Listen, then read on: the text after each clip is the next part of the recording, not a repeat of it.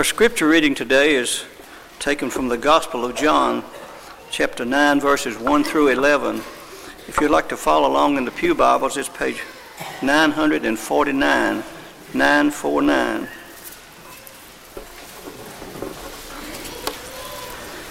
And as he passed by, he saw a man blind from birth. And his disciples asked him, saying, Rabbi, who sinned, this man or his parents? That he should be born blind. Jesus answered, It was neither that this man sinned nor his parents, but it was in order that the works of God might be displayed in him. We must work the works of him who sent me as long as it is day. Night is coming when no man can work. While I am in the world, I am the light of the world. When he had said this, he spat on the ground and made clay of his spittle and applied the clay to his eyes and said to him, Go wash in the pool of Siloam. And so he went away and washed and came back seeing. The neighbors, therefore, and those who previously saw him as a beggar were saying, Is not this the one who used to sit and beg? Others were saying, This is he. Still others were saying, No, but he is like him. He kept saying, I am the one. Therefore they were saying to him, How then were your eyes opened? He answered, The man who is called Jesus made clay and anointed my eyes and said to me, Go wash in Siloam. And I, so I went away and washed, and I received my sight.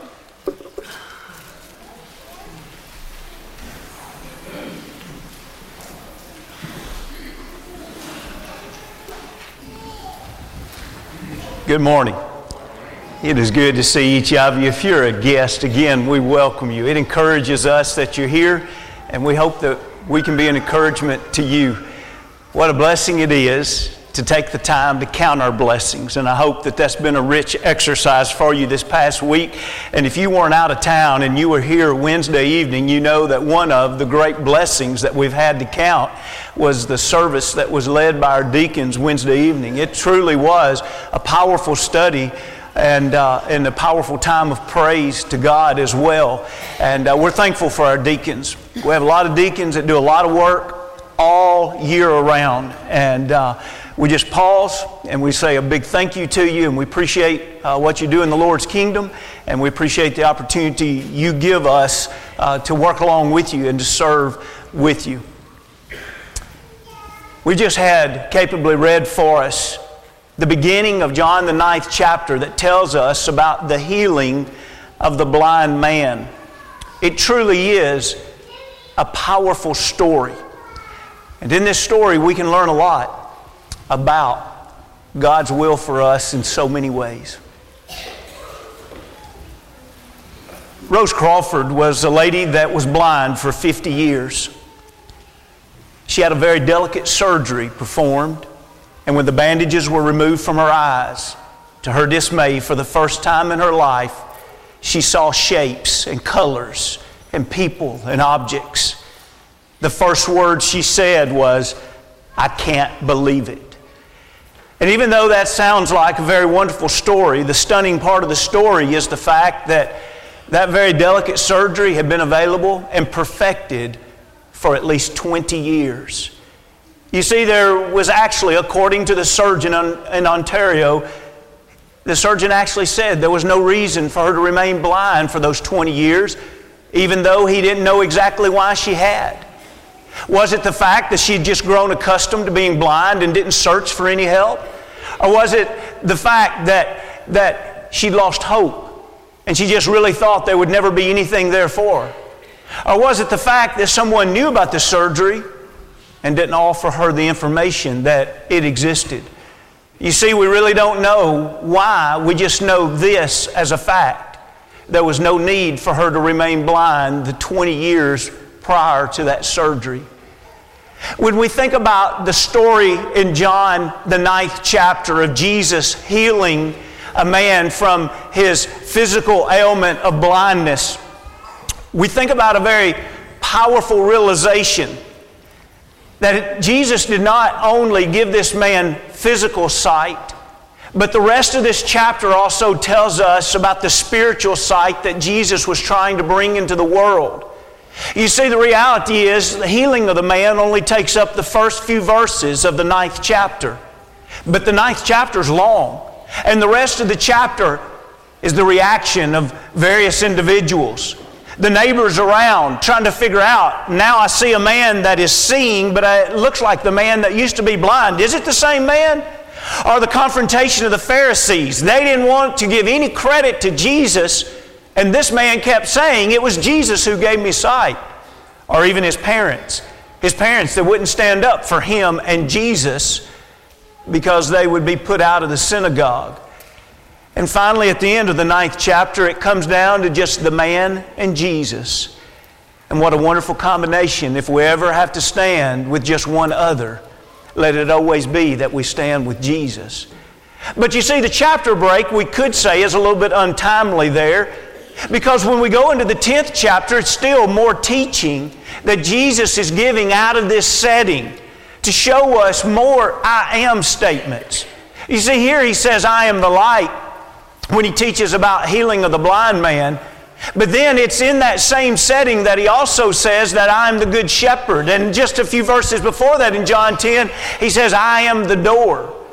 You see, there is a lot of teaching that comes out of these very short verses where the miracle itself takes place. What we have to beware of is we have to remember the very purpose of these miracles. Remember in John, the 20th chapter? We've been looking at it from time to time as we think about these miracles that John records. You remember verse 30? And truly, Jesus did many other signs in the presence of his disciples, which are not written in this book, but these are written, why? That you may believe that Jesus is the Christ, the Son of God, and that believing you may have life in his name. Don't allow the miracle to overshadow the what or the who it was pointing to. It's so easy to get wrapped up in a miracle and think, wow, here was a man that was blind since his birth.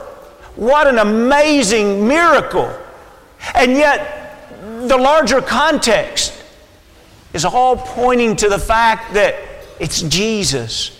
You're supposed to see this and understand this and believe that Jesus is the Son of God, and then in believing, you would have life in and through His name. I'd like to take you first this morning to John, the ninth chapter, and in verse 5. Notice John, the ninth chapter, and in verse 5. As long as I am in the world, I am the light of the world. There's one of the great I am statements that's in John. What he say? I am the light of the world. Where is this? This is verse 5. What's happened in the first four verses? Oh, we're about to read them again and study them, but notice what's in the first four verses is the miracle, but all of that was leading up to this fact and to this teaching. The grand event of this occasion is not that this blind man can now see physically. The grand event is that Jesus is the light that brings all of us out of spiritual blindness, spiritual darkness, and Jesus can bring us all into spiritual light. So don't miss the greater teaching as we see a powerful miracle. Let's drop back and let's read the first few verses together. John, the ninth chapter, verse 1. Now, as Jesus passed by, we don't know exactly when this was, a very broad description of time there. It was sometime when Jesus was passing by. He saw a man who was blind from birth. And his disciples asked him, saying, Rabbi, who sinned, this man or his parents, that he was born blind? And Jesus answered them, and we'll get to the answer in just a moment. Can you imagine the blessing it was to walk on this earth with Jesus? You know how from time to time you and I will study something or we'll be in a situation and you'll think, I wonder what is the right conclusion with that? And, and, maybe you go to somebody that you think knows the Bible very well and you say to them or to ask them, hey, in this situation, what do you believe is the truth? What do you believe is the correct answer? Can you imagine how many times the apostles did that when they were on this earth? They see a man that's born blind, and immediately they're thinking, oh, this is the age old question. I've always wanted to know the answer to this. As a matter of fact, apparently, as long as man has lived almost, man has always wanted to know the answer to this. And we have Jesus Christ right here. He can give us the answer. Jesus. We know this man was born blind because of someone's sin. They're making a false assumption, but stay with me here, okay? We know this man was born blind because of someone's sin. Was it his sin or was it his parents' sin, the reason why he was born blind? Isn't it interesting that when Job's friends gathered around him, remember all 10 of his children had died? All of his wealth, the richest man in the land, all of his wealth was taken away. His supportive wife and friends were no longer supportive, and even his health was taken away. And you remember when the friends did come and they sat in silence for the first week, but when they broke their silence, they continually accused him that if things that were as tragic that took place in his life, like the death of loved ones or your own physical health, has a sharp turn in it, or if, if possessions at, at one time were, were flourishing and, and now they're not, there must be something evil in your life. And you know, even though the book of Job does not answer all the questions that you and I can ask, the book of Job makes something very clear. And that is good and righteous people suffer, and it's not because they've gone out and done some wicked thing. Now, can we suffer because of wickedness? Yes, because of sowing and reaping. That's very possible. So we're not saying that's not possible, but we're just saying that's not the rule of thumb.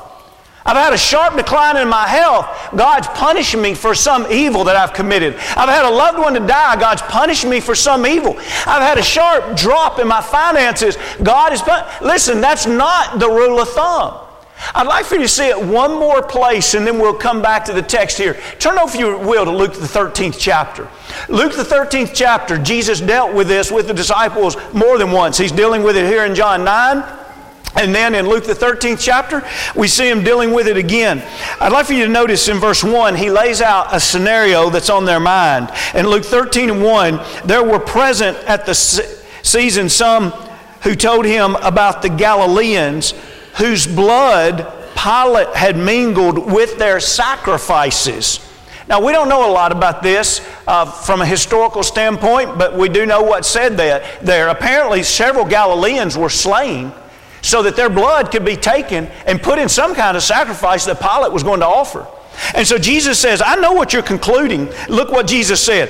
Verse 2 He said to them, Do you suppose that these Galileans were worse sinners than all other Galileans because they suffered such things? Oh, you look into the area of Galilee and you see those individuals that were slain by Pilate, and you say, You know what?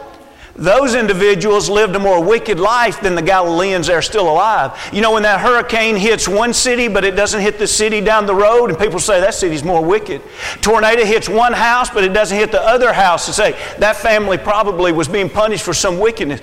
Brethren, that's been the human nature. That's been the conclusion by fleshly nature for probably almost as long as the human race has existed. But listen, those that choose to be enlightened, so that's what we're studying this morning. Jesus is the light.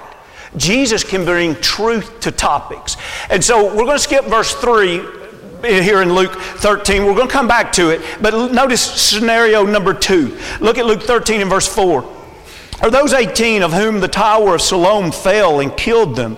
Do you think that they were worse sinners than all other men who dwelt in Jerusalem? So there was a tower that fell, and 18 men in Jerusalem. See, first we talked about Galilee, now we're talking about Judea. And, and so do you think that if that tower fell and killed those 18, that everybody else in Jerusalem was more righteous than those 18 that were more wicked? And his answer to both of those scenarios are the very same. Let's read it in verse 5. It's the same thing in verse 3. I tell you no. But unless you repent, you will all likewise perish. Okay, you want the answer to this? Jesus says, I can say it in one word no. In other words, you're wrong as wrong can be. But Jesus says, I'll take this as an opportunity to teach you a very important spiritual message. You think that those individuals dying in that way is a horrific way to die? Let me tell you a much worse way to die. That's why he says likewise. You thought this was a horrible way to die? Pilate taking your life and using your blood in a sacrifice, a tower falling. You think those are horrible ways to die? He says, Let me tell you a horrible way to die. Don't repent. Don't turn back to God and go to your death living in the darkness of the world. Don't let the light of Jesus affect you, change you, enlighten you. Don't let it be the light that shines the way throughout your life. He says, then you will know the worst way to die. So let's go back to John, the ninth chapter. In John, the ninth chapter, you notice Jesus answered in verse 3. Remember, they're asking, was it this man that sinned that he was born blind? Or was it the parents of this man that sinned that were born blind? And notice what Jesus said again. It sounds a lot in the very beginning like Luke 13, doesn't it? Neither. In other words, no. You're, you're completely wrong again. Look, look, at, look at this. Neither this man nor his parents sinned. Now we know his parents had to sin, and once this man reached an accountable age, he had to sin. So he's not saying they had no sin in their life. He's answering this in relation to their question. Was the blindness because of a particular sin that this man or this family did? And he's saying there is no particular sin that has been done that has created this in the life of this man or in the life of this family. But that the works of God should be revealed in him. I must work the works of him who sent me while it is day. The night is coming when no one can work. As long as I'm in the world, I am the light of the world. Does that bother you? That punctuation in verse 3 has bothered a lot of scholars. A lot of people that feel like they've studied and they know the nature of God feels like that verse 3, the way it's punctuated, is against the nature of God. And keep in mind, the punctuation out of Greek and into English is not easy to always bring over in the way that the original message is being conveyed. You know how, even in our English, if you're going to just quote someone in English, how if you leave any punctuation out or you change a comma to a period, how it can completely change the message. Look back again there at verse 3. Notice he said, Neither this man nor his parents sinned, but that the works of God should be revealed in him. And notice there's a period there. That's all one sentence in the way it's written in a lot of translations. You look at that and say, is that really what Jesus was trying to say? Oh no, it's not the sin of the, the father or the mother. It's not the sin of the man. The only reason this man was born blind is because God wanted to show his power, and so he made this man be born blind so that Jesus one day could be walking by and say, Oh, here's the man that God made to be born blind so that I could show the power of God here. That just doesn't seem like the way God would work. And what's interesting, here on this slide, if you'll notice, here's what some scholars have said is probably a much better punctuation, which is just changing the place that you put the period, is, is what it ends up amounting to. Notice if we read it this way. Remember how brief he was back in, in Luke the 13th chapter when they wanted to know why, you know, these individuals had died was because of their, their wickedness? He says, no. Notice this. What if the answer is this simple in the first sentence? You want to know if it's his man or his parents? Neither this man nor his parents sinned. Period. But that the works of God should be revealed in him, I must work the works of him who sent me. While it is day, the night is coming when no one can work. You want to know why he was born blind? He did the same thing he did with Job. He did the same thing in Luke the 13th chapter with the, the tower falling or with the, the, the blood being mixed with Pilate's sacrifice. And you know what the answer was? I'm not going to tell you. We don't understand everything why God allowed all of that to happen to Job. We don't understand all the reasons the tower fell. We don't understand all the reasons that, that all of this happens. Oh, sure, we could go into some explanations, but the bottom line is rarely in Scripture will you see the Lord explain all the reason for suffering, for sicknesses, for disease, for loss. And perhaps it's too broad for us to understand fully. Perhaps it's too deep for us to understand fully. But he says, I can tell you this. If you're going to blame it on this man or his parents, you're, you're running down the wrong path. But I can also tell you this. Jesus is saying that the reason that I'm on this work on this earth is to show the work and the power of God. And so here is a man that needs help, and I'm going to use this opportunity to show the work of God in this man's life. And that is a very beautiful and powerful way that Jesus worked over and over and over. When we look on this slide here, notice how we have the works of God highlighted here. Neither this man nor his parents sinned, but that the works of God should be revealed in him. What do you think the works of God are that, that are to be revealed? We mentioned this when we were studying back in John, the sixth chapter. I'd like for you to drop back with me. Turn back just a few pages in your Bible to John 6. And you remember, this is the teaching that followed the two miracles. The first miracle that provoked this teaching was the feeding of the 5,000, probably families, with a little boy's lunch. Then that night, Jesus walked on water the next day, the crowd gathered, and Jesus made it clear I know why you're here. You're here for a physical meal. And so the teaching began to come forth that, that if you want bread, I am the bread of life, but I'm going to give you eternal bread. Well, their minds, because they're hung up on the physical things, immediately went ding, ding, ding. We've heard about that bread that just keeps coming. It's, it's like the manna with the children of Israel. So they were like, sign me up. We want that bread where every day we go out and the bread is provided. And this was the explanation here John 6 and 28. Then they said to him, What shall we do? That we may work the works of God. They're still thinking so that we can get this physical bread. And notice Jesus' answer here in 29, John 6. Jesus answered and said to them, This is the work of God that you believe in him whom he sent. The work of God is that we are to do the work of believing in Jesus Christ, whom God has sent. It is amazing and disappointing how many people are afraid to call anything we do as it relates to our salvation a work. And I just want you to note something loud and clear from Jesus' teachings, not from man's teaching, from Jesus' teaching. Jesus has no problem with the word work. As a matter of fact, he would say, faith without works is dead. Now, what he will make clear, very clear in Ephesians 2, is he will make it clear that we are not saved by our works in other words, merited favor. You and I are never going to do enough to earn salvation.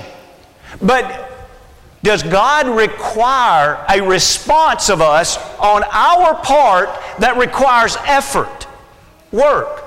Absolutely. Listen, I didn't say this, God said it. Jesus Christ said belief is a work. I want you to think for a minute, and if, if you need to start on your toes, start on your toes, but think how true this is of so many around us, okay? I want you to think about the person that is highly dedicated to their career and they're continually studying their career. They're studying about how to do it better. They're studying about the latest advancements. They are focused on their career. What if they focused that much time on learning Jesus? Can you imagine if they worked to learn Jesus like they worked to learn their career? Can you imagine what their belief in Jesus would be? You think about our students that go to school and they sit in classes all day and they take tests and they do projects. Can you imagine if all of our students gave the same amount of work to the education of who Jesus is that they do for a degree. Can you imagine then what the belief in Jesus would be? Are you listening, brethren? I'm not asking you to believe it because I'm saying. I'm asking you to believe it because Jesus said, but I'm asking you to do this. Will you take this with you and think it over and study it over? Because the religious world around you is going to tell you something completely different about this. I'm just asking you to believe what Jesus says about it. And it's this. If you want to really believe who Jesus is, you're going to have to invest some work in it. You're going to have to study and figure out who is Jesus. And you know what? He's worthy of your study. He's a deep topic to study, but you can get eternal results from putting the work in to learn who is Jesus. And so in John the sixth chapter, when they wanted bread, he said, I want to tell you the work. You need to figure out who I am instead of figuring out can you get a physical meal out of this. And when we look in John the ninth chapter, we see that whenever these individuals wanted to question about who, who sinned here, Jesus said, What I'm going to do is I'm going to do the works of God. In other words, I'm going to heal this man physically so that then in return, we can then turn around and teach you spiritually what you can believe that I am the Christ, the Son of God, and that believing in my name, you can have eternal life. Now, do we deserve it? We're about to run out of time, so let me say it this way. When you read the rest of this, you remember that Jesus made a, a mud paste, a clay paste, and he wiped the man's eyes. Then he says to the man, Go and wash. The man had to decide if he was going to obey, and it was going to take effort on his part. And so, in submission, he decided to obey, and he went and he washed. He did the work that Jesus told him, and you know what happened immediately? He could see. And so now I ask you this Did the man work in the sense of merited results? Did he deserve to see? Just because he did that? Or was it a gracious response that God gave when individuals submitted their life and their actions to him? Friends, please understand this. The Lord is not looking for simply an intellectual understanding of who He is. That would be one level of enlightenment. He says, I am the light. That would be one level of enlightenment. I know who Jesus is. What Jesus is looking for is the level of enlightenment where you say, I have learned who Jesus is and I devote my life to Him. I allow Him to light the path of my life. May God bless us in that. What I learned today. Number one, I learned the worst condition isn't physical blindness or painful death, it is to be spiritually blind. Number two, I learned that whether rebellious or apathetic or misled, the sun of our life will still set. Are we going to know Jesus when our life is over? Number three, Jesus' blood will wash our sins away if we're willing to obey Him, just like Jesus' power gave that man healing when he washed the clay away from his eyes. Number four, he washes our sins away in baptism. Number five, if the blind man had to wash before his sight was restored, does that mean he earned or merited his sight? Through his obedient works. Can you imagine someone saying that? Jesus didn't have anything to do with that. He healed himself. He did this work that merited the restoration of, the, of sight. What do you mean? Well, he went and he washed that clay out of his eyes. Jesus is completely left out. If I talk like that this morning, you would say, I don't even understand what you're trying to say. That makes no sense.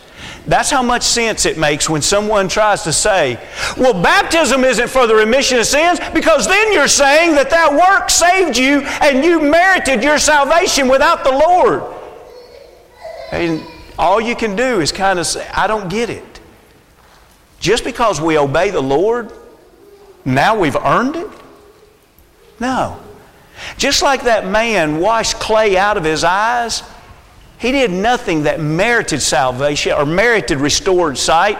It was instead the fact that he humbly obeyed that he received a gracious gift from Jesus, his physical sight. When you and I come to the Lord to be baptized into his Son, into for the remission of sins, we don't earn it. But you better believe this it is a work that we must do. Just like belief is a work we must do. And probably the hardest work of all is repentance. Repentance is a hard effort where we say, I am turning away from sin and I am turning to the Lord. There is nothing easy about that hard work of repentance. Doesn't mean you deserve to be saved, it's still going to be by the grace of God that we're saved but it is a work and an effort that we must do. This morning, is there anything we can do to help you respond to God's grace? It's going to require effort on your part. You're going to have to be enlightened to what the will of the Lord is. But I'd encourage every one of us here to devote our life to learning Jesus. What a difference He makes for us on this earth, but especially what a difference He makes for us for an eternity. Is there any way we can help you this morning? Are you ready to be baptized into Christ? Are you ready to come back and be restored?